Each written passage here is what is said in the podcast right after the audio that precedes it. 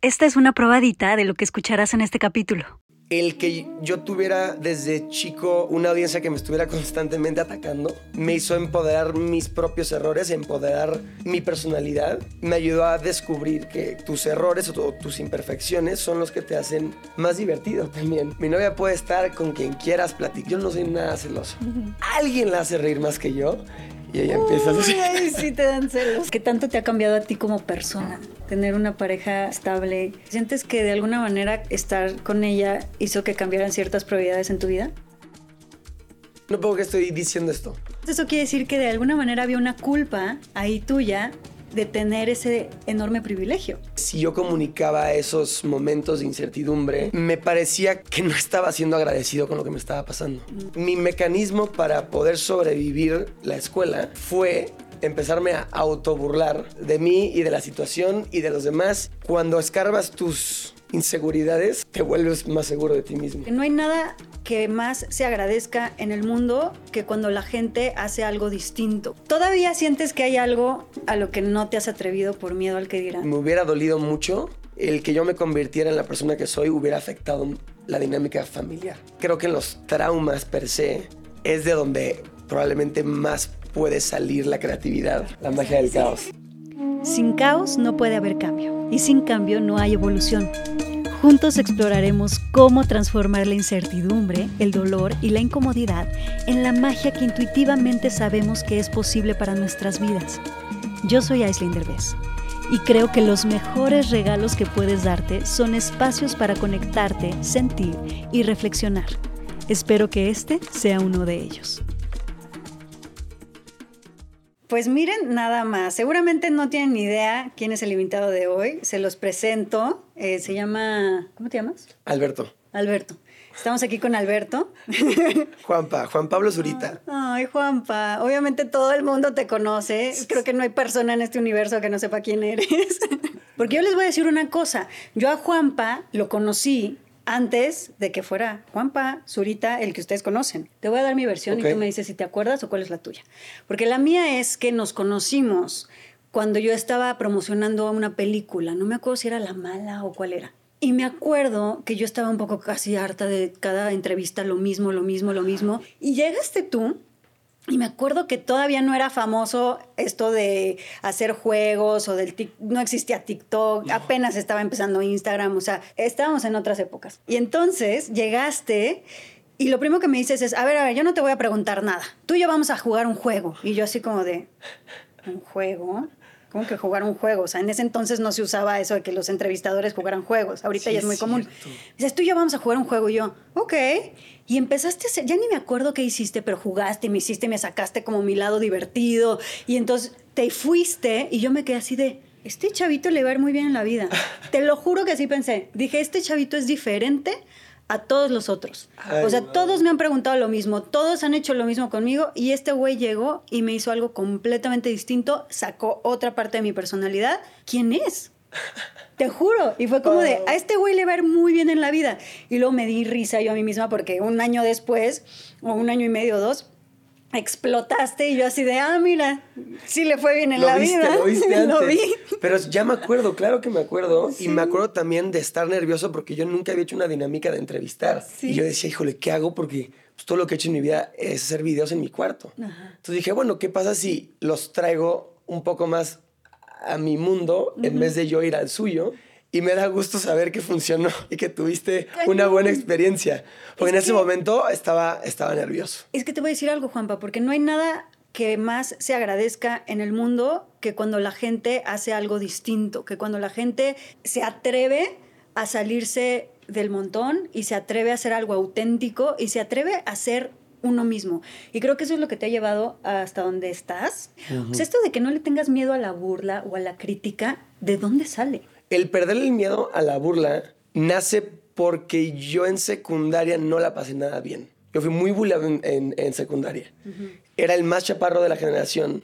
Yo maduré biológicamente después que mis amigos, lo cual implica que cuando ellos ya hablaban más grave, yo seguía hablando muy agudo.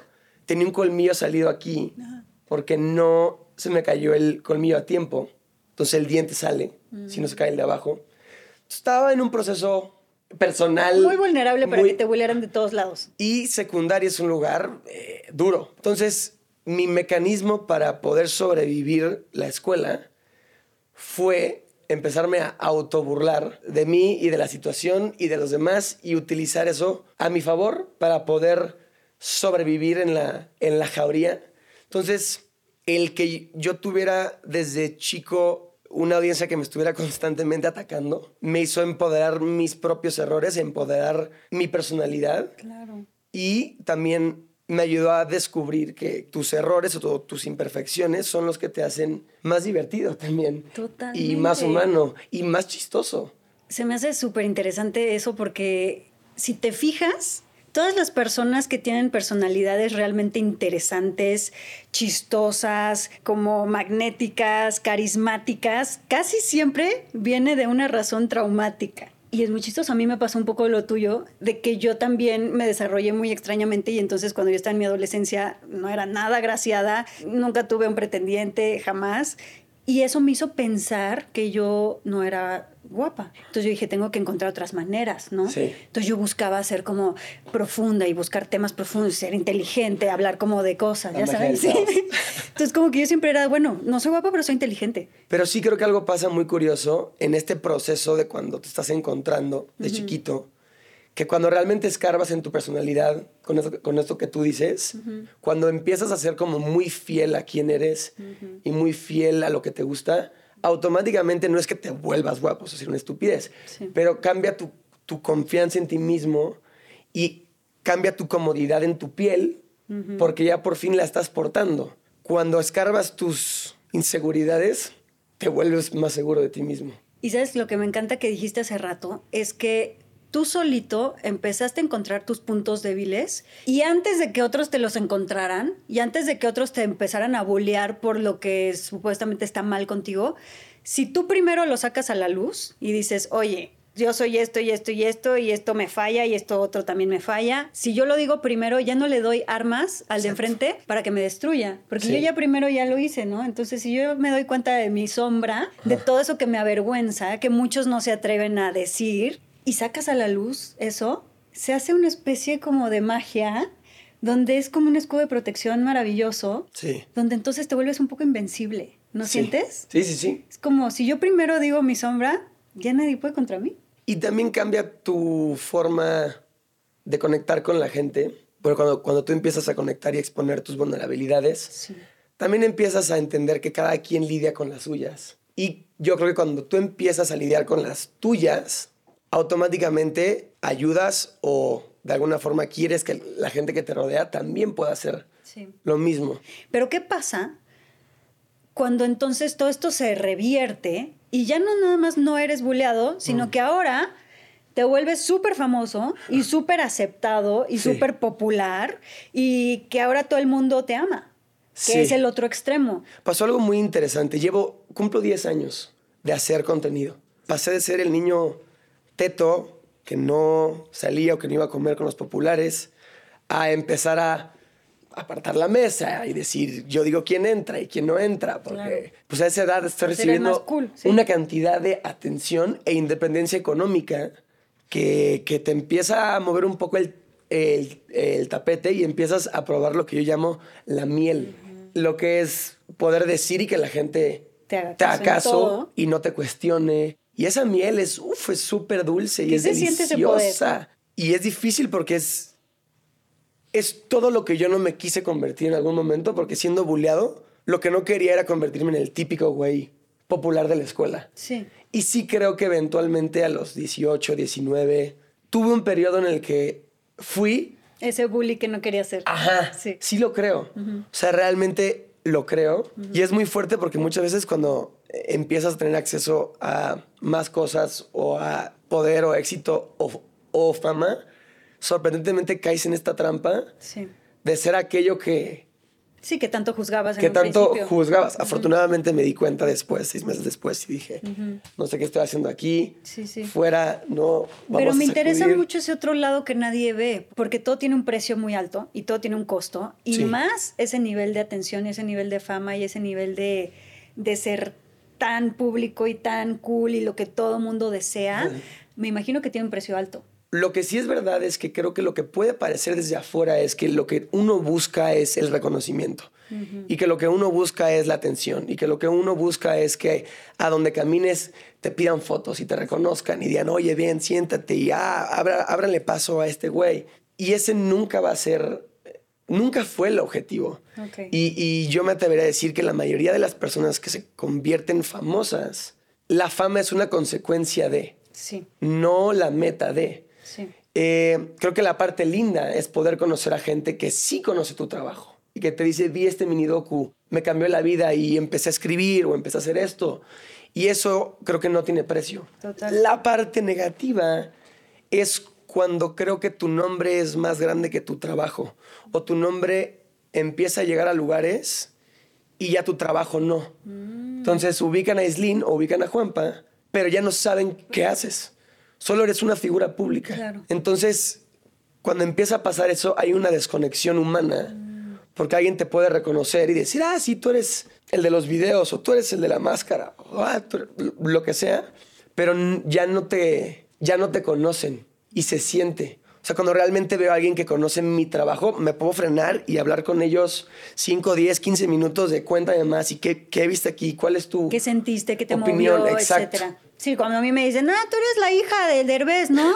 Una foto y es como de. Exacto. Pues ni siquiera sabes cómo me llamo. Exacto. Exacto. en cambio, si me dicen, oye, me movió tu podcast, ¿por qué hiciste esto? Oye, la película que hiciste me encantó. Se siente muy Se siente muy lindo. Sí, sí, sí. Y que, a ver, repito, no son problemas como enormes, pero son cosas con las que se lidian. O luego también, ¿sabes cuál es muy bueno? El, este, yo no tengo ni puta idea quién eres, pero mi hija. sí. Mi hija sí. Exacto. Yo no. Y como que te lo remarcan. Yo, no, ¿eh? Yo, yo, de verdad no lo sé. Entonces dices, bueno, entiendo que no me conoces, no, tienes que remarcar. No pasa nada si no me conoces. Pero es muy divertido esos encuentros. Y creo que más bien, más allá de la fama, el reto más grande es cómo te reinventas, mm. cómo te mantienes vivo en esta industria que cambia tanto y tan rápido. ¿Cómo lidias tú con esa presión? Porque se siente presión. Sí, claro. O sea, si es una presión constante de, o sea, tengo que estar corriendo un maratón para estarme updateando con, con lo rápido que va la vida, con todo lo que va surgiendo, porque ¿no sientes de repente como de me estoy quedando atrás si no me updateo, si no, si no me reinvento? Sí. O sea, en mis primeros años estaba tan apasionado, estaba tan chico y tan envuelto en el sueño que era muy difícil realmente sentir la presión y más bien todo era oportunidad, oportunidad, oportunidad. Y llegué a un punto en donde estoy hoy, donde, o bueno, donde ya llevo muchos años, donde la batalla sí es decir, bueno, ¿cómo, cómo te mantienes? Porque llegar es fácil, caerte también, mantenerte es lo, lo complicado. Y para mí la batalla más grande es cómo puedes hacer cosas de las cuales te sientas orgulloso. Exacto, sí. Y que además funcione con tu audiencia. Entonces, sí. Porque muchas veces cuando de lo que te sientes orgulloso no funciona allá afuera. No, funciona. Les da igual. Pero sí creo que pasas por una etapa donde tal vez lo que hacías, hay de dos. O deja de funcionar y tú tienes que buscar algo nuevo que funcione, o a ti ya no te gusta. Y entonces estás atorado en un ciclo negativo donde ahora en vez de crear desde la pasión, creas para servir a la audiencia. Y eso es, corromperte un poco. Sí, y es una trampa que te va poco a poco. Te va marchitando. Como chupando el alma. Exacto. Pero luego te enfrentas a decir, bueno, voy a hacer algo de lo cual yo estoy orgulloso y que la audiencia no reaccione como tú querías. Entonces, yo he migrado de contenido miles de veces ya en este punto. Empecé con Vine, luego hice YouTube, luego migré a sketches, luego sketches en inglés, luego fashion, los mini docus, que fue lo, lo, que llevo haciendo ya durante más de un año, que realmente me ha puesto muy contento. Pero la realidad es que sí, yo creo que esa es la batalla que alguien tiene cuando hace esto y es no tener garantizado que va a funcionar. Tú, tú mismo lo decías con este podcast, ¿no? Puede parecer desde afuera, es Aislinn, obviamente ella chasquea los dedos y tiene un equipo aquí puesto en un segundo y le, y le ponen la agenda. No, y no. es súper complicado. Creo que entender y digerir que nada está garantizado es una píldora difícil de tragar, pero que también te mantiene aterrizado y, y con ganas de inventar más cosas.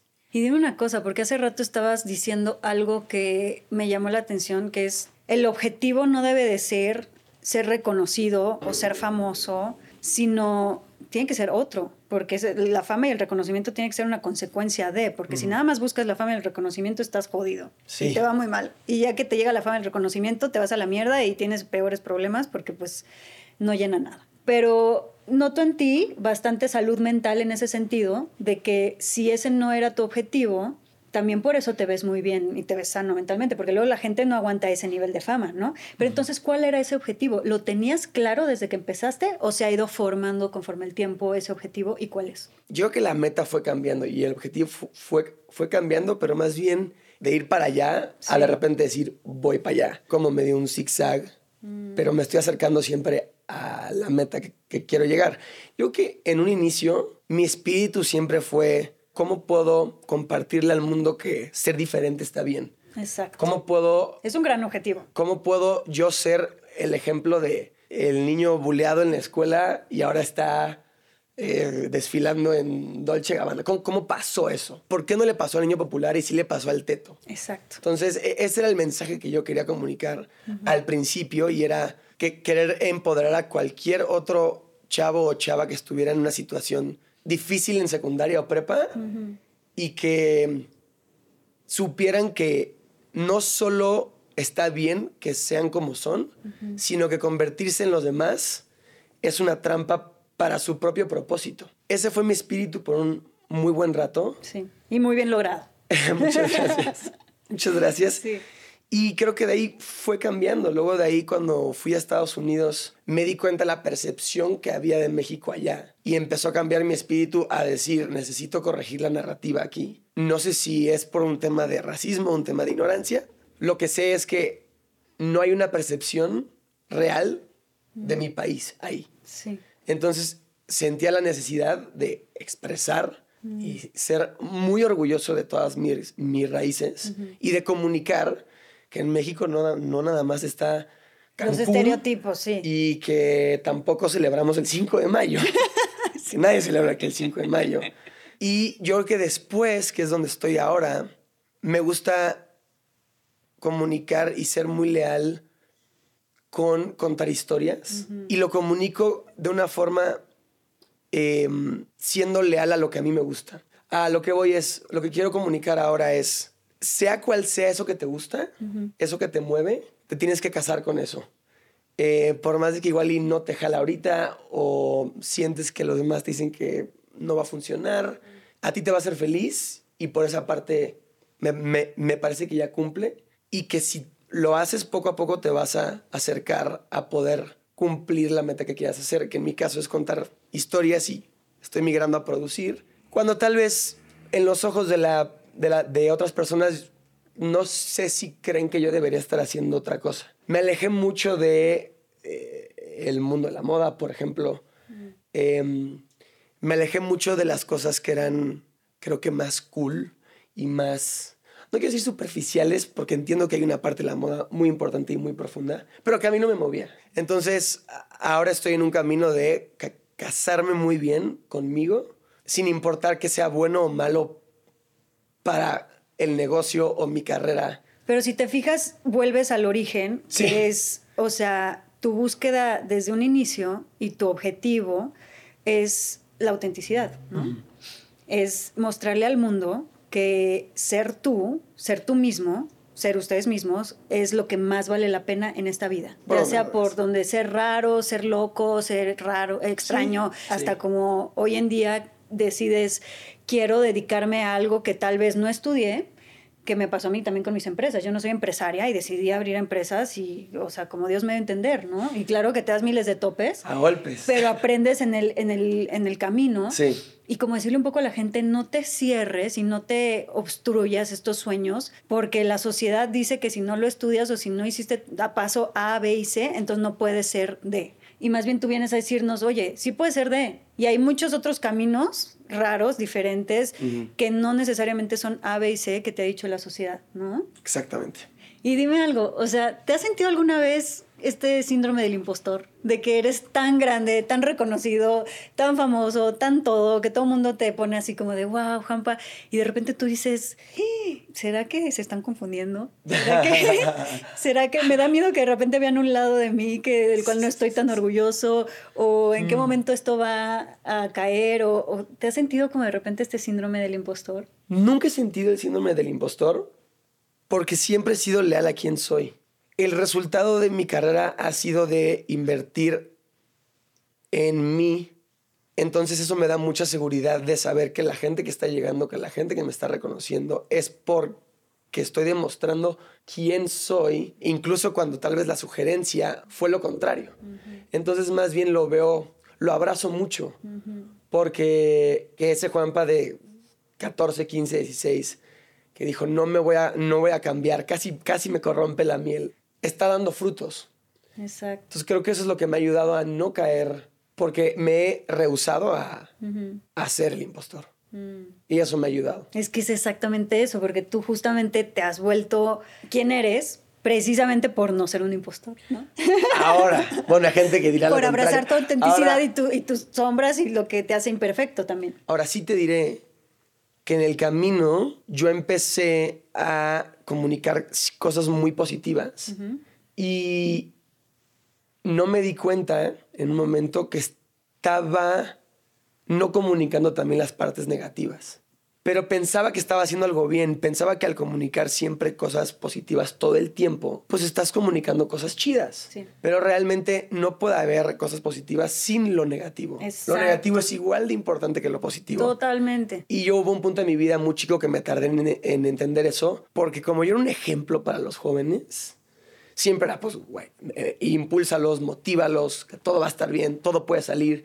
Si quieres, puedes parte de este mensaje es verdad, pero no puede existir sin la batalla, sin las crisis, sin el sudor, sin la incertidumbre, sin la inseguridad. Y creo que yo empecé a estar atrapado un poco en un círculo, no sé si vicioso, de positivismo, aunque eso pareciera virtuoso, pero no. Y cuando empecé a hacer las aventuras, que la primera fue subir el pico de Orizaba, mi primer visión para el video era solo comunicar lo bueno de subir la montaña. Y mi editor, que se llama César Fajardo, muy bueno, cuando ve el material me manda un corte y hay unas partes donde estoy valiendo maíz paloma, maca vomita, se ve mucha incertidumbre si lo vamos a lograr o no.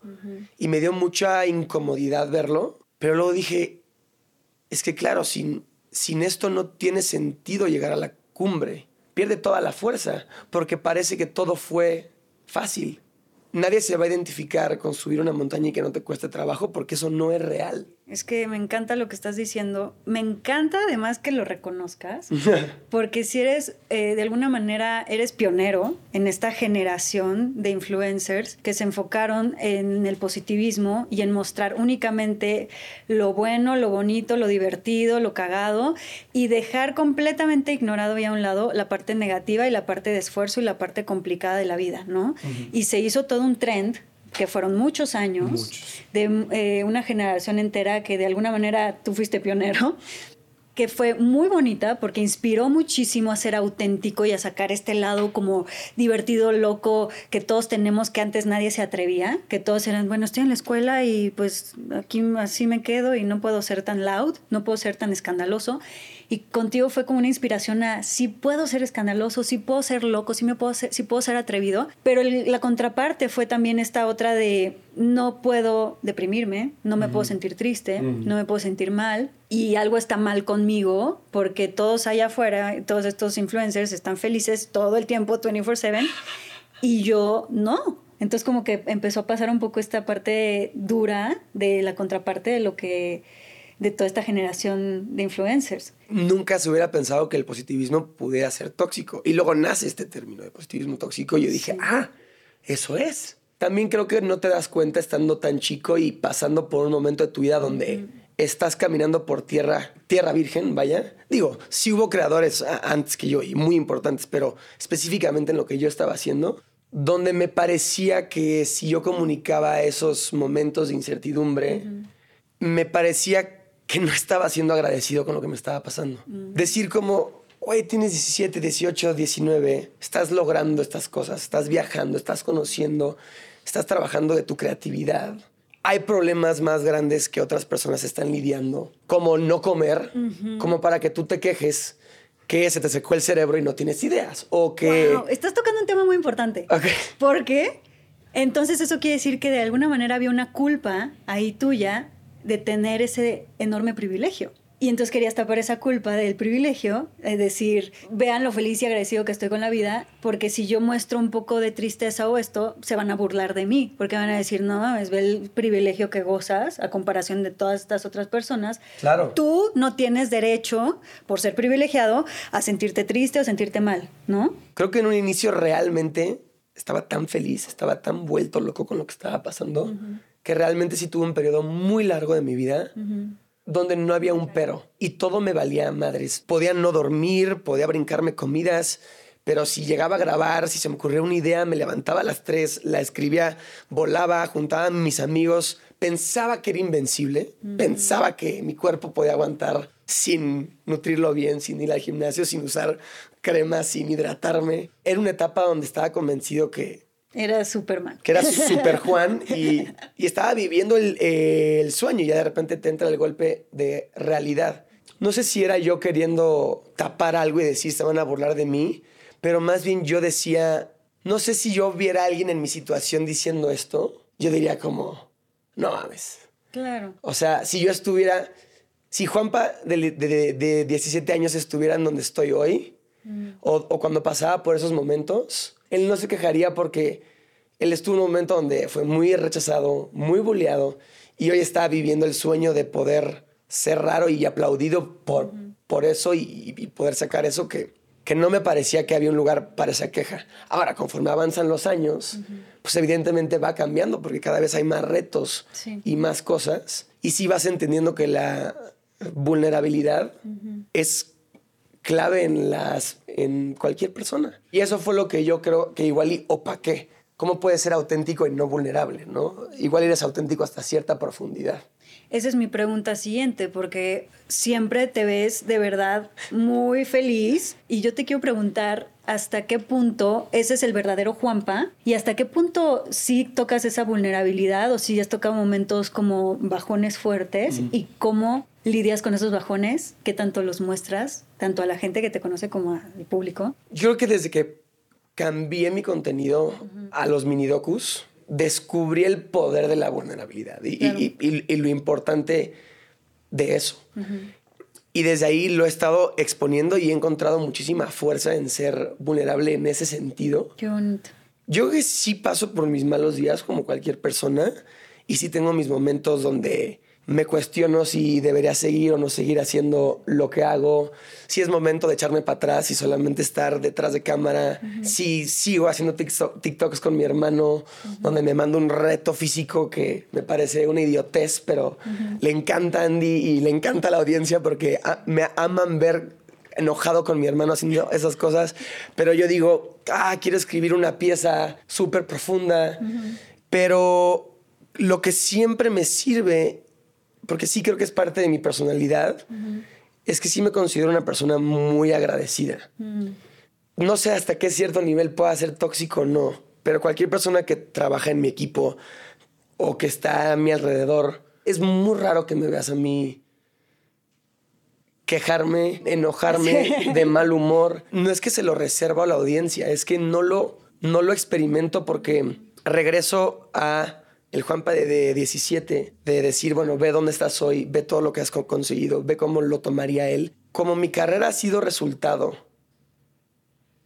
de mis propias decisiones, eso ha generado en mí una seguridad y un carácter de saber que depende de mí las cosas y no de nadie más. Entonces no hay espacio para criticar al equipo, no hay espacio para criticar al manager o a la producción es, si vas a hacer avances, hazlo hacia ti. Eso creo que me ayuda y lo creo firmemente.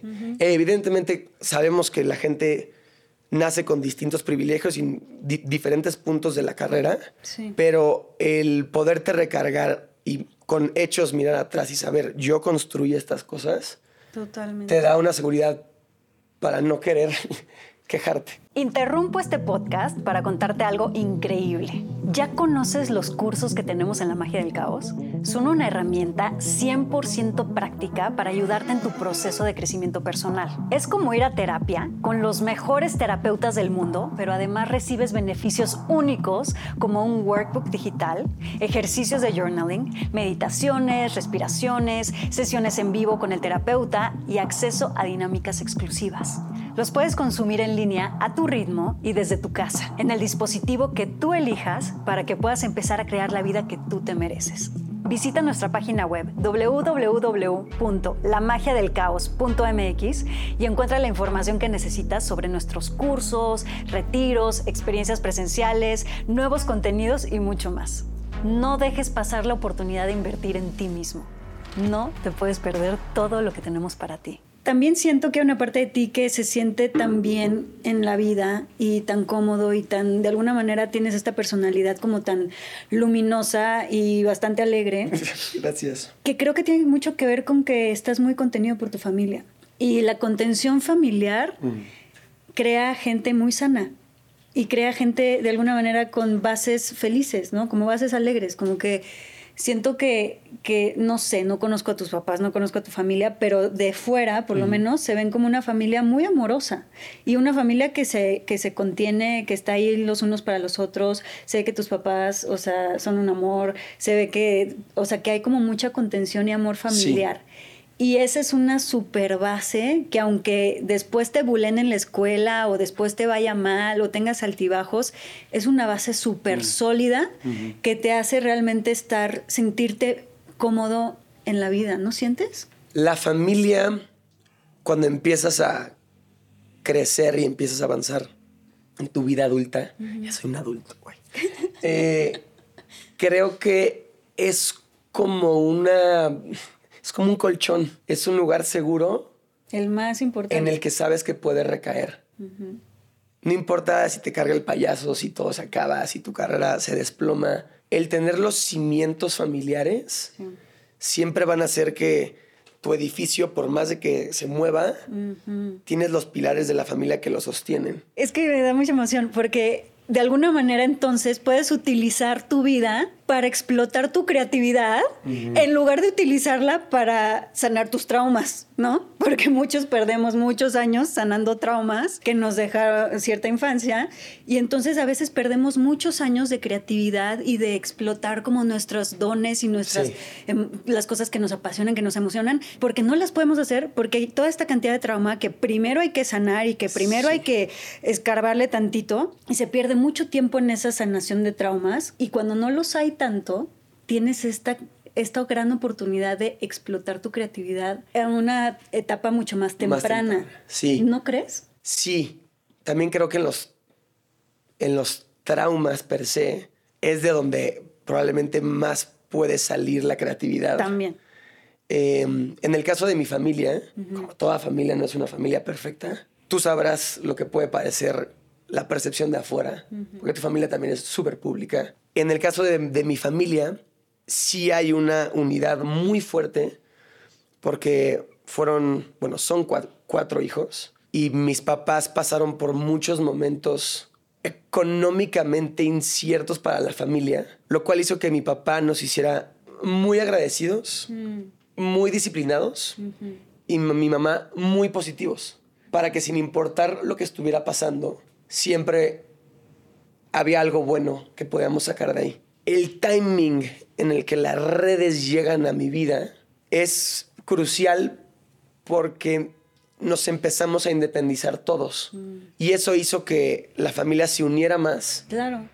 Y empezáramos a todos participar en, la estructura que sostiene la familia. Y no solo mis papás. Mm. Y eso eh, nos unió mucho porque cuando sales de, un momento de conflicto o incertidumbre a abrazarte es cuando realmente se genera la, unión. No es cuando todo siempre está bien, está bien, está bien, está bien.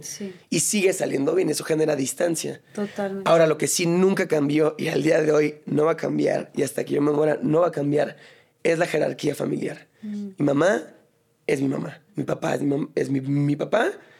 ¿Esto qué significa?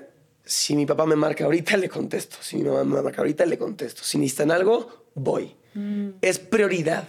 Como ese respeto. Ese respeto. Sí. Y también de mis hermanos. Sí. Le tengo un respeto a mi hermana mayor, le tengo un respeto a mi hermano mayor, le tengo un respeto a mi hermano menor, donde yo soy Juanpa el, el tercer hijo de esa familia. Eso está increíble. No participan nada de lo de afuera. Sí. Nunca. Eh, sin importar dónde esté. Sí. Y eso es muy lindo porque entonces la dinámica familiar se ha mantenido intacta. Total. De ese lado. Papá y mamá mandan, los demás seguimos, somos borreguitos. Y eso es muy lindo. Es muy lindo porque me hubiera dolido mucho el que yo me convirtiera en la persona que soy, hubiera afectado mm. la dinámica familiar. Hay mucho que aplaudirle a mis papás. Sí. Tere, Fer, Ma, Pa. Les mando un beso, un abrazo a los dos. Pero es muy bonito porque de alguna manera eres un gran ejemplo de para las que somos mamás de darnos cuenta que sí funciona criar a un hijo con esta crianza respetuosa y esta crianza amorosa y esta crianza unida. O sea, este es el resultado y eres un gran ser humano. y eres un ser humano exitoso, creativo. O sea, la gente más brillante y más impresionante ha hecho arte desde el dolor y desde el trauma y desde como método de supervivencia, ¿no? Pero de alguna manera utilizan ese arte para justamente sobrevivir, porque es o hago ese arte o me voy a la mierda o me muero. Que cuando eres, no viene, esa creatividad no viene tanto del trauma, sino del quiero explotar mi creatividad, quiero explorar el mundo, quiero, tal vez lo disfrutas de una manera distinta, ¿no sientes? Creo que hay una parte de, supervivencia, pero no en el sentido de no tengo que comer en secundaria es una supervivencia de la jauría de bullies, de decir, ¿cómo puedo sobrevivir? Que en, ese momento de tu vida ese, es tu mundo. Pero sí creo que después, como tú dices, ya que me convertí en mi persona, sí viene de un lugar de muchísima curiosidad mm. y de muchísimo agradecimiento y honor a este privilegio, como dices tú, de ver hasta dónde lo puedo llevar. Porque si lo tengo, lo voy a exprimir a full. Y muchas veces la gente decide tomar el camino más difícil, tanto por necesidad como por decisión. Hay gente que no tiene opción y que tiene que tomar un camino muy difícil que los va a llevar a grandeza o mínimo los va a llevar a un proceso de crecimiento personal. Y luego hay gente que tal vez nace más adelante en la carrera, pero que por decisión deciden agarrar una ruta más complicada. Y me parece que ambos tienen mérito. Me parece que ambos persiguen algo que ah, en este caso habría un camino de decir, me echo para atrás, hay confort, tomo eh, la carrera que mis papás me iban a dar, que la van a cubrir, eh, y entrar al sistema que me protege, el cual mis papás crearon, o mis papás y la gente de atrás de mis papás crearon para que yo naciera en esta oportunidad, o la otra es agarrar esa oportunidad y decir, no es para mí, la voy a poner aquí, la voy a meter a un cajón y me voy a ir para allá. Y voy a romper el esquema de lo que, lo que sea que se supone que me iba a llevar a esta oportunidad, no llegaría si me quedo aquí. Mm. Entonces, siento que hay mérito en ambas. ¿Cómo sientes que ha cambiado tu forma de, de hacer contenido, de ver la vida desde esta relación amorosa en la que estás? O sea, ¿qué tanto te ha cambiado a ti como persona tener una pareja como estable? Mucho verdaderamente mucho. Me ha sensibilizado más. Em, creo que también me ha hecho más vulnerable. Eh, me ha hecho explorar cosas y sentimientos eh, tal vez más distantes que siento que me han hecho una persona más completa y más feliz. Mm. También eh, creo que conforme vas avanzando en la vida y vas persiguiendo la chuleta, hay un momento donde tu trabajo y tu carrera y tu pasión lo es todo para ti. Sí. Todo. Sí. Todo, todo. Y no puedo que estoy diciendo esto. Pero poco a poco te vas dando cuenta que hay otra parte muy importante de la vida. Porque la carrera profesional no es una línea ascendente constante, donde literalmente empiezas y vas a ir subiendo hasta que te mueras. No, va así. Hay altibajos, de repente pierdes, de repente ganas, de repente pierdes muchísimo, luego, luego ganas muchísimo y nada está garantizado. Y es increíble y es precioso, pero si no tienes con quién regresar y compartir y charlar y tomar un mate en la mañana o tomar un vino o cenar, eh, la vida empieza a perder también un poco de propósito porque empieza a ser solo sobre ti. Claro. Y sobre lo que tú puedes lograr y lo que, lo que tú vas a hacer. O sea, ¿sientes que de alguna manera eh, estar con ella hizo que cambiaran ciertas prioridades en tu vida? Sí, sin duda alguna. Sí las cambió, pero también las potencializó. Ok. Porque no quiero que esto se interprete a que cuando tienes una relación despriorizas tu pasión. Al contrario, si algo me pasó es que le metió más fuego a la gasolina. Ok. Porque como ella es actriz, ella chambea todo el tiempo. Tú sabes lo que es ser actriz. Y si estás en un show, puedes estar tres, seis meses. Trabajas de, de lunes, mañana.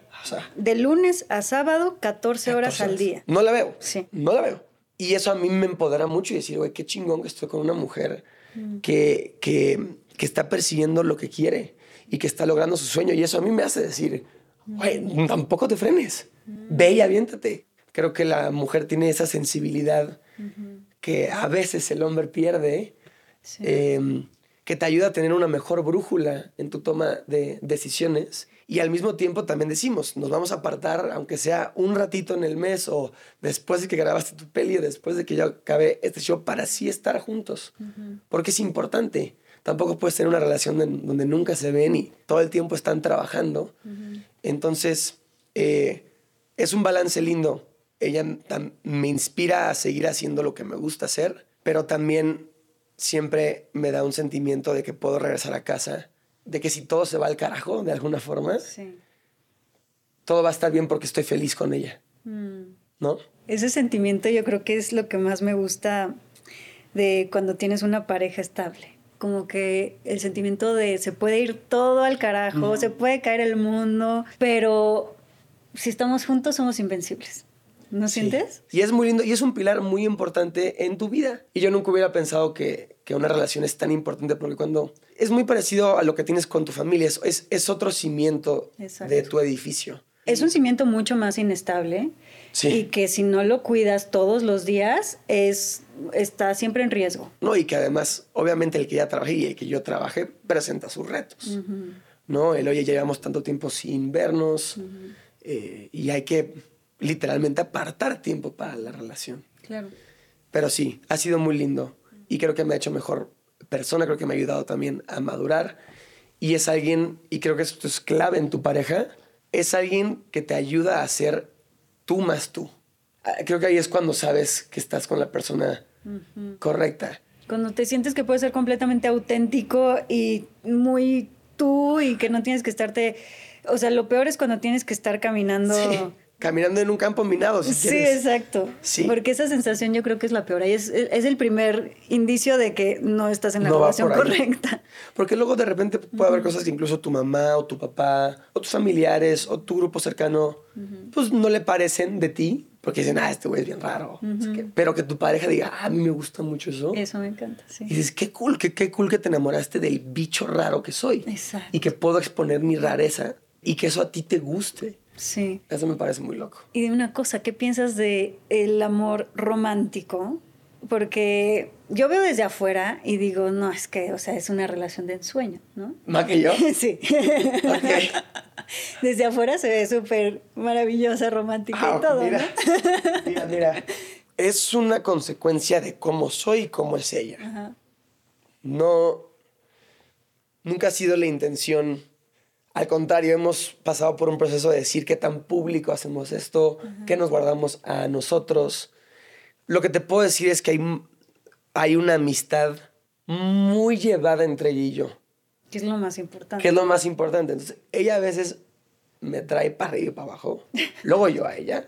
Y hay un bullying sano, divertido, donde podría parecer que, que- que somos, bueno, sí somos mejores amigos, pero también nos gustamos. Esa confianza de poder yo criticarle a ella, poder a mí criticarme desde un lugar de amor. Claro. Porque la burla me parece Es importantísimo. súper verdad. divertido. Mi familia así crecimos. o sea, con exacto. un bullying interno. Sí, todo el tiempo era bullying, bullying, bullying. No. Claro, hay momentos donde dices, "Per- perdón, me pasé, o ella me dice, Sí, perdón, sí. me pasé. Y creo que eso es lo que más se traduce. Esa confianza se ha traducido en una relación muy amena. Nunca la intención es querer simular algo perfecto, vaya. Exacto. Eh, creo que por eso sale ella vomitando en el pico de Orizaba. Exacto. Eh, por eso ella sale llorando cuando le llevé con los, con los tiburones. Se enoja conmigo en ese video. Porque justamente me parece que es importante mostrar esas cosas para que no todo sea de, de ensueño. ¿Tú no creciste entonces con este rollo como de amor romántico, Disneylandia, Hollywood, de el amor tiene que ser de esta manera y, en esta casita donde mm, somos felices para siempre? Creo que al inicio sí. Y en mi primera relación probablemente eso es lo que sí quería retratar. Y en esta relación eh, es, no sé si es lo contrario, pero es, es que es auténtico para mí. ¿Qué realmente haría por la mujer que amo? ¿Qué realmente sí haría? ¿Eso qué significa? Si eso es subir una montaña, la voy a subir una montaña. Exacto. Si eso es, te voy a invitar con tiburones y vienen los tiburones. Cuando ella me dice, bueno, vamos a cenar, pero me parece que cuando eres romántico, no es cuando tal vez le das chocolates y corazones y rosas y le pones unos pétalos creo que romántico recae en, en, poder ser completamente vulnerable desde el corazón con tu pareja. Ay, sí, total. Y escupir o dejar ser lo que sea que eso es. No necesariamente los chocolates, ¿no? Yo, por ejemplo, ella no celebra ningún aniversario. Así es como culturalmente, ¿no? sí. Está bien. Yo digo, yo sí sea, yo cada vez que cumple un mes le mando unas rosas. Le mando una rosa, ella siempre se le olvida. Y hasta le pongo feliz no aniversario, porque además no es un aniversario, es como un mes. Es algo ridículo. Es algo ridículo que para mí es un chiste. es un chiste tan constante que es una forma de amor y es un detalle que sé que le va a sacar una, una sonrisa, donde ella sabe que viene de un lugar de comedia pero es romántico. No hay nada más romántico que la comedia, déjame decirte. No hay nada más romántico que te hagan reír. O sea, la risa mata todo. Todo. Sí. Por ahí dicen que, mira, mi novia puede estar con quien quieras platicar. Yo no soy nada celoso. Alguien la hace reír más que yo. Y ella empieza a decir. Ay, sí te dan celos. Ahí es cuando empieza a doler. Es el único tipo de celo. Sí, Creo, cuando ves que alguien la hace reír más que tú, y dices, ay, güey, ¿qué está pasando? Esa es mi identidad, ese, ese soy yo. Pero qué bueno que no sea celoso. Esto, eso está, me parece muy bien. Ni ella. Eso, creo que es muy importante entender que no somos de nadie ni nadie nos pertenece. ¿Estás de acuerdo? Estoy de acuerdo. ¿Todavía sientes que hay algo a lo que no te has atrevido por miedo al que dirán? No es por el miedo a qué dirán. Lo que no he podido lograr es porque no lo he podido lograr. Mm. Es porque llevo años intentando y no lo he logrado. Ahorita en febrero grabé mi primer película mi primer película protagónica, que para mí es un logro muy importante porque desde que hago estos videos en Vine, mi primer objetivo era poder hacer una comedia. Es todo lo que quería. Y hasta nueve años después se logró, pero eso era lo, que más quería hacer. Más que modelar, más que hostear, yo quería hacer una película de comedia. Y no lo logré porque tuve que pasar por un proceso de preparación, de entender lo que se necesita para poder pararte frente a la cámara y ponerte los zapatos de alguien más, donde me tomó más tiempo del que, del que hubiera pensado y donde llegué a, a poner ese sueño en un cajón. Porque dije, igual no se puede hacer, porque además lo único que había hecho es preguntar 500 veces dónde está la mamá de Luis Miguel. Entonces, también, sí. también eso había sido una experiencia interesante que agradezco y fue espectacular pero había sido mi única experiencia en, digo, no sé si es cine porque es una serie, pero justamente el hacer ese drama me hizo entender y decir, bueno, muy cool, estuvo increíble, una gran historia, un gran proyecto, con un gran elenco, pero yo no quiero eso, yo quiero hacer comedia, yo, yo, yo estoy en, en otro lugar. Entonces, creo que la actuación es lo que me emociona ahora y producir, mm. escribir, dirigir, cualquier cosa que tenga que ver con, con ya empezar a hacer cosas de largometraje. Eh, produje con tu papá 13, 14. Tú saliste ahí en un videito de Twitter. Pero esa fue mi primer probada de ver cómo es producir, producir algo de una hora y media. Y me encantó. Y, ahora que, que, probaste el ser actor ya en una manera más formal y más en lo que a ti te gusta. Un poco más de líneas. Exacto, con más líneas que dónde está mi mamá. ¿Qué piensas de ser actor? ¿Se te hizo fácil? ¿Se te hizo difícil? ¿Se te hizo complejo? ¿Qué pasó adentro de ti? Creo que realmente ser protagónico es muy diferente a lo que viví cuando hice Luis Miguel. Luis Miguel. Lo primero es que me parece impresionante lo que hacen los actores. Me parece que el nivel de sacrificio que hay detrás es enorme. que eso casi nadie se da cuenta. Nadie, no, realmente. La gente piensa, ay, se le da. Desde afuera también parece que la grabaste en dos días y ya está en el cine. No, y pasado mañana la editaron y ya, ya quedó. Me, me, sorprendió la exigencia de atención tiene a ser un personaje. Es decir, cuando empecé a estudiar para esta peli, dije, bueno, seguramente me puedo balancear con las demás cosas, mm. no pasa nada. Así le hice con la máscara, What's Breaks, pero donde era yo, aquí no estoy siendo yo. Y dije, bueno, puedo continuar con los videos, con los mini docus, con los sketches, no pasa nada, hay tiempo. Y empecé a hacer todo el trabajo con el guion y dije, necesito frenar todo. No puedes hacer nada más que eso. Sí. Y no lo podía creer. Y Maca me decía, ahora sí ya viste, porque llego agotada. Y siempre la entiendes en un sentido de que empatizas. Pero hasta que no te tropiezas con la misma piedra, no vas a entender realmente lo que es. Porque incluso, por ejemplo, cuando estás en el camper esperando, inicialmente yo pensaba, bueno, si estás ahí una hora, dos horas, pues aprovechas. Y si tengo que revisar un corte o mandar comentarios o tener una llamada de, una posible oportunidad, pero no lo puedes hacer. No. Realmente no lo puedes hacer porque toda la energía que estás guardando para, para tu escena o, la sintonía en la que estás, eh, la puedes alterar. Y se puede fugar y se puede ir. Y, y te puede dar en la torre para cuando te digan acción y ya se fue todo por un hoyo, porque igual tuviste una llamada de trabajo que te estresó, ¿no? Se cayó un programa, te cancelaron el podcast, no va a venir el invitado. Entonces, automáticamente ya tienes, bueno, hay un poquito de estrés aquí, que te vas a llevar allá. Tampoco puedes hacer muchas cosas porque entre que no sabes si esperas 15 minutos o 4 horas, esta incertidumbre tampoco te permite saber qué tanto tiempo tienes para qué. Esa es la parte como una, una de las que más me sorprendió, porque yo, yo creo que pasas más tiempo no actuando que actuando. Pasas mucho más tiempo esperando. Pocas carreras que pasas más tiempo haciendo lo que no, a lo que deberías estar haciendo en tu día de trabajo. Actuar son minutos sí. y la espera son horas. Ajá. Porque tienes que esperar primero en el camper, luego en el set a que se mueva todo, a que muevan todo. Después de que hiciste la escena, tienen que hacer un buen de cambios para otro encuadre, ¿no? Sí. Y es otra vez esperar media hora, una hora para el siguiente encuadre para que tú vuelvas a actuar nada más unos pequeños minutos. Y como siempre estás alerta en el sentido en el que estás siempre en cual, la persona que vas a interpretar, es como cuando manejas la carretera. Cuando estás manejando la carretera, todo el tiempo estás súper presente y tenso porque todos tus músculos están como actuando y generalmente cuando terminas de manejar una carretera, estás agotado. Exacto. Y la gente dice, ¿cómo? Pero estuviste sentado tres horas.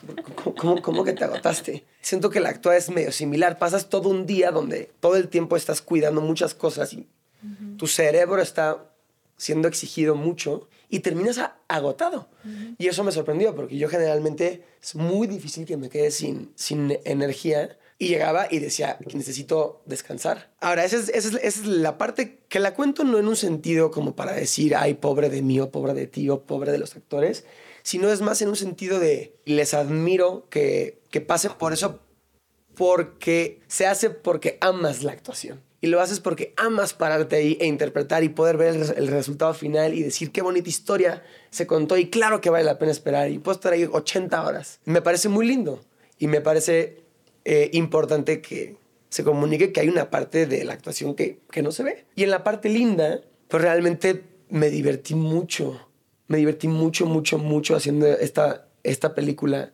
Trabajé con una directora que afortunadamente me, enseñaba mucho de los playbacks cuando se podía. que es súper importante. Para mí también, bueno, para mí es muy importante. Sí, sobre todo si no es como que algo que has hecho toda tu vida. Exacto. Eh, aprendes mucho de ver esos playbacks. Sí.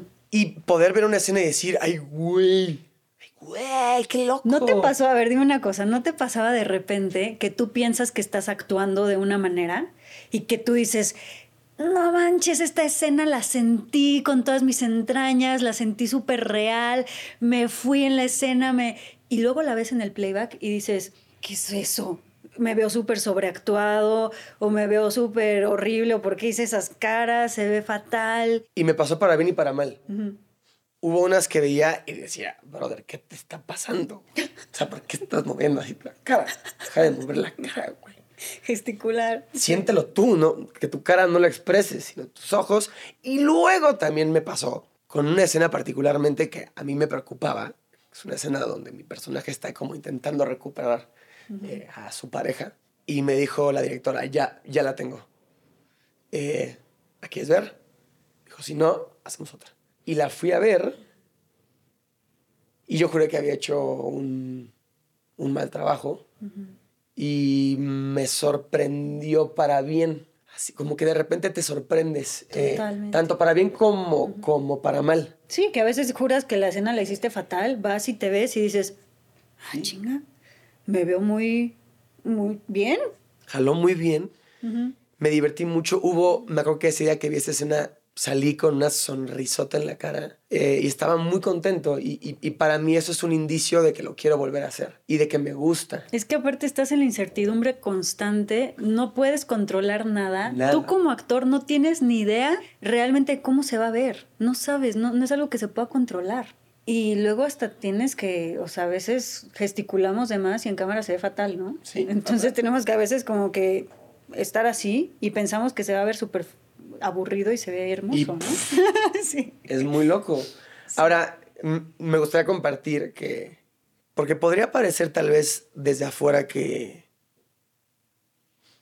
que por lo que he construido, por mi contenido, puedo levantar el teléfono y, conseguir un, rol o una película. O, incluso tú, que digan, no, no mames, esa es Lynn Gran tema. ¿Cómo no? Todo el mundo va, a pensar, ustedes pueden tener el papel que quieran, lo de la película que quieran, puta. Sí, que a ver, tiene sentido porque hay poca información de, de, de, cómo es acá. Pero si yo pudiera sacar mi Dropbox ahorita y enseñar la cantidad de audiciones que he hecho desde el 2015 eh, que no he conseguido. Totalmente. Porque esa es la realidad. La mayoría no las consigues. O sea, siempre es no, no, no, no, no. Callback, no. Por ese lado yo agradezco que mi carrera y también mi economía no depende de ello. También creo que sí, cuando depende tal vez empuja ciertas cosas de, de ti, que es el disconfort. Pero yo durante esos años dije que bueno que no me dedicaba a esto, que si no, no lo hubiera librado. Fueron, te digo, nueve años nueve años de no conseguir roles, no conseguir roles, eh, salió Luis Miguel, ¿no? Que afortunadamente pude decir bien esa línea. Em, y cuando llega esta peli, grabo la audición, Maca me ayuda, eh, la mando, y pues estás esperando el no, todo el tiempo estás esperando el no. Y me dijeron, no, fíjate que les, les gustaste mucho, vente a al callback presencial con la directora y con la protagonista. Y estaba la, directora de casting. Entonces voy, saludo, veo a la otra actriz, saludo a la directora. No, entonces así de taca, taca, taca. Ay, sí, ya sé. Ese sentimiento de la audición es fuertísimo. Eh, porque eh, eh, te, te, están poniendo a prueba tu valor y tu creatividad y tu talento, ¿no? Entonces es complicado. La hice, me divertí mucho, que siento que es la parte crucial. Y salgo del cuarto y voy bajando las escaleras y veo como a cinco hombres esperando, que son los que siguen de mí para hacer la audición. Y todos son unos güeyes muy mamados y con una barba espectacular. Todos, todos, todos, todos. Lo que sientes que te hacía falta a ti. o sea, su, su, su brazo era mi tórax completo. No. Entonces salí de ahí y dije, güey, no hay manera, no hay manera de que, de que esto vaya a funcionar. ¿no? O sea. Pero ¿a poco era requisito verte así súper cabrón para el No, no, pero a ver, es, es, lo que parecía, ¿sabes? Ok, ok. Y sorprendentemente no. eh, conseguí el papel. Mi barba sí fue un tema, pero se pudo arreglar. eh, pero así fue la odisea para, para conseguir la primer eh, peli. Y no es una primer peli, eh, digamos, en el extranjero, vaya. Es, es una primer peli aquí. Sí. Em, porque eso es a lo que me ha llevado mi proceso, ¿no? Y la verdad me, me, pone muy feliz a ver qué le parece Ay, a la qué gente. hermoso. Me encanta. Y además estás escogiendo, o sea, tú me dijiste, quiero hacer comedias. ¿no? Estás escogiendo el género que para mí es el más difícil de todos y muchas veces el menos respetado. Porque luego la gente dice, ay, hace puras comedias, ¿no? Mm. Para mí es mil veces más difícil hacer una comedia que un drama. ¿De no sé, no ¿Para sé si es porque, no sé, tal vez se me da más o se me da menos, no sé. Pero para mí sí es mucho más difícil, fíjate. O sea, yo en el drama me siento como pez en el agua. ¿Eres dramática? Te puedo llorar cinco veces, o sea, yo sí puedo estar así súper intensa. Pero curiosamente me empecé a volver famosa cuando empecé a hacer comedias, ¿no? Yo, porque yo en todos los primeros siete años de mi carrera era puro drama, personajes intensísimos, así de cosas densísimas, de las cuales yo me sentía súper orgullosa. Pero no, pues nadie sabía ni conocía mi, mi carrera ni nada hasta que empecé a hacer comedias, ¿no? Hasta que empecé a hacer a la mala. Ahí fue el- donde la gente empezó a saber que lo que yo hacía. Y de- después de ahí me empezaron a llamar para más y más comedias. No sabes el trabajo, de verdad, Juanpa, que me costaba. O sea, para mí era así como de, "Oh, es que no sé ser chistosa, ¿cómo les explico? O sea, me Mira, costaba... No parecería. No, no me parecería. costaba un huevo. O sea, para mí te lo juro que yo le decía, papá, ¿cómo le haces? Ya, por favor, o sea, no estoy pudiendo. me cuesta un huevo. Y mi papá me ayudaba y me decía, mira, haz esto y haz lo otro, no sé qué. Y yo, de verdad, es que, que me regresen al drama. yo puedo llorar con mi abuela si quieres, pero hacer, drama, hacer comedia como tú no me sale. Y siento también que era porque me comparaba mucho con él. Claro. Porque me comparaba mucho con esta presión de si mi papá es chistoso y si él logró esto, yo tengo que ser entonces la más cagada. Y yo veía a todos mis otros amigos, o sea, veía a Mariana Treviño, a Luis Gerardo, a todos que se les da la comedia, pero así. Y yo decía, no, es que, o sea, esa, esa comparación Sí. me costó un trabajo enorme. Entonces yo te quería preguntar a ti, para ti, ¿qué fue? eh, hacer drama. ¿Lo sentiste fácil, difícil o, o es más bien donde te sientes más pez en el agua? un huevo el drama. O sea, ¿El drama o la comedia? no, el drama en su momento, aunque fuera una perra línea. Ah, o, sea, ¿sientes que te costó más trabajo el drama en Luis Miguel que la comedia en esta? O sea, ¿puedo, puedo hacer un guion completo en comedia ¿En serio? o repetir una, una ¿Línea una- dramática? un- una línea dramática, porque me parece que me cuesta mucho trabajo el sentimiento pesado, Guau. porque no siento que lo he vivido todavía. Entonces, o sea, me sientes cuesta- que le falta experiencia a tu cuerpo Y a mi para expresarlo. Sí, como a que no, no soy una persona dra- dra- dramática. Uy, qué interesante. Y, y además le huyo al drama en general. O sea, prefiero resolver rápido, pref- prefiero que todos estén bien. Tienes prefiero toda la que razón. todo fluya, prefiero que todo salga como adelante, que nadie se preocupe. Entonces, el drama es mi antipersonalidad. Mi conclusión, mi hipótesis, que es personal, no es que así funcione la actuación, ni mucho menos, porque no soy un experto, pero es que me cuesta moverme en ese lago porque no lo he nadado. Tienes toda la razón. Y sí, yo tengo mucha más experiencia en la densidad, en el drama, en las cosas así súper densas, emociones y todo eso. Y por eso se me hace tan fácil. Y sí, tú me dices, entra en esto densísimo y súper dramático y así, mira. Porque de alguna manera, a pesar de que tuve un papá muy chistoso, sí. Pero mis únicos momentos de comedia eran esos pocos fines de semana que vivía con él. Ya. El resto era drama.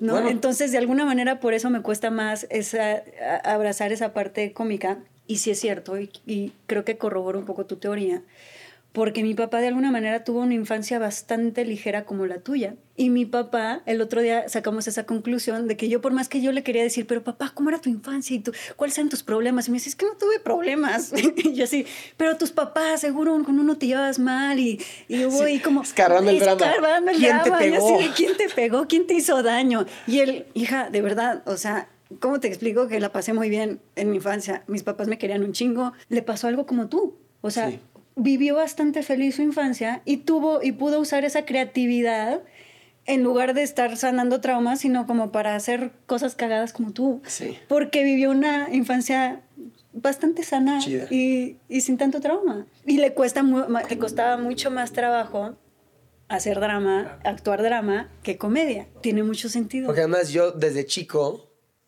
tenía claro que lo que más me gustaba eran, era así, Adam Sandler, Jim Carrey y tu papá. Yo me acuerdo del momento que conocí a tu papá y todo, y realmente estaba muy emocionado y feliz porque me parece que él es comedia. O sea, su marca, digo, ya se está diversificando, ya empieza a hacer dramas y todo, pero, pero para mí era el ejemplo de la comedia en México, ¿no? Y el que yo también de chico supiera esto, se alinea también completamente porque estoy disfrutando más. O sea, yo, yo no crecí tal vez admirando a, ningún actor dramático. No veía un, un, dramón y decía, wow, DiCaprio aquí, o, ¿sabes? Eh, puta, algún actor súper pesado así, Al Pacino, decir, wow, güey, como, como, güey, le creo, le creo al cabrón. No, crecí viendo Liar Liar, crecí viendo eh, Adam Sandler, obviamente las cosas de tu papá y me, me, encantaba eh, la ligerez y lo bonito que es navegar la vida con chistes. Entonces, eso permeó mucho mi personalidad. Mm. Porque sin importar si estoy frente a cámara o detrás de cámara, todo, siempre estoy intentando sacar algo chistoso, no porque quiera, es porque es mi forma de vivir. Entonces, para mí es muy natural leer un guion que donde hay comedia mm. Y entender el terreno porque lo camino a diario. Ay, pues qué padre, Juanpa. Me encantó nuestra plática. ¿Ya acabamos? No lo puedo Yo me podría quedar aquí tres horas más. Yo también. Yo feliz de seguir platicando como de La verdad, sí. cosas profundas contigo. Es, es, es raro poder tener este tipo de conversaciones. Sí. Eh, es muy lindo también toda la perspectiva que tú traes, eh, porque son preguntas que tal vez te gustaría que te las preguntaran antes o, o, o, o, conversaciones que esperarías tener o que quieres tener. Entonces, yo puedo, estar aquí contigo tres horas, pero gracias por, por invitarme y, felicidades por este proyecto, porque Muchas em, gracias. creo que es muy lindo y se ve completamente permeada tu personalidad en, en cada cosa. Muchas gracias. Y gracias por abrirte y por contarme todo esto, que no sé si lo has contado antes, pero de verdad te lo agradezco, agradezco mucho tu vulnerabilidad, tu apertura y lo disfruté de muchísimo. Espero que hayas disfrutado este episodio. Además, en nuestra página web lamagiadelcaos.mx puedes encontrar cursos y talleres con los mejores especialistas una tienda en línea, información sobre nuestras próximas experiencias y retiros presenciales, así como material exclusivo solo para ti, que eres parte de nuestra comunidad. Síguenos en todas las redes sociales como La Magia del Caos. Gracias por darte este espacio con nosotros.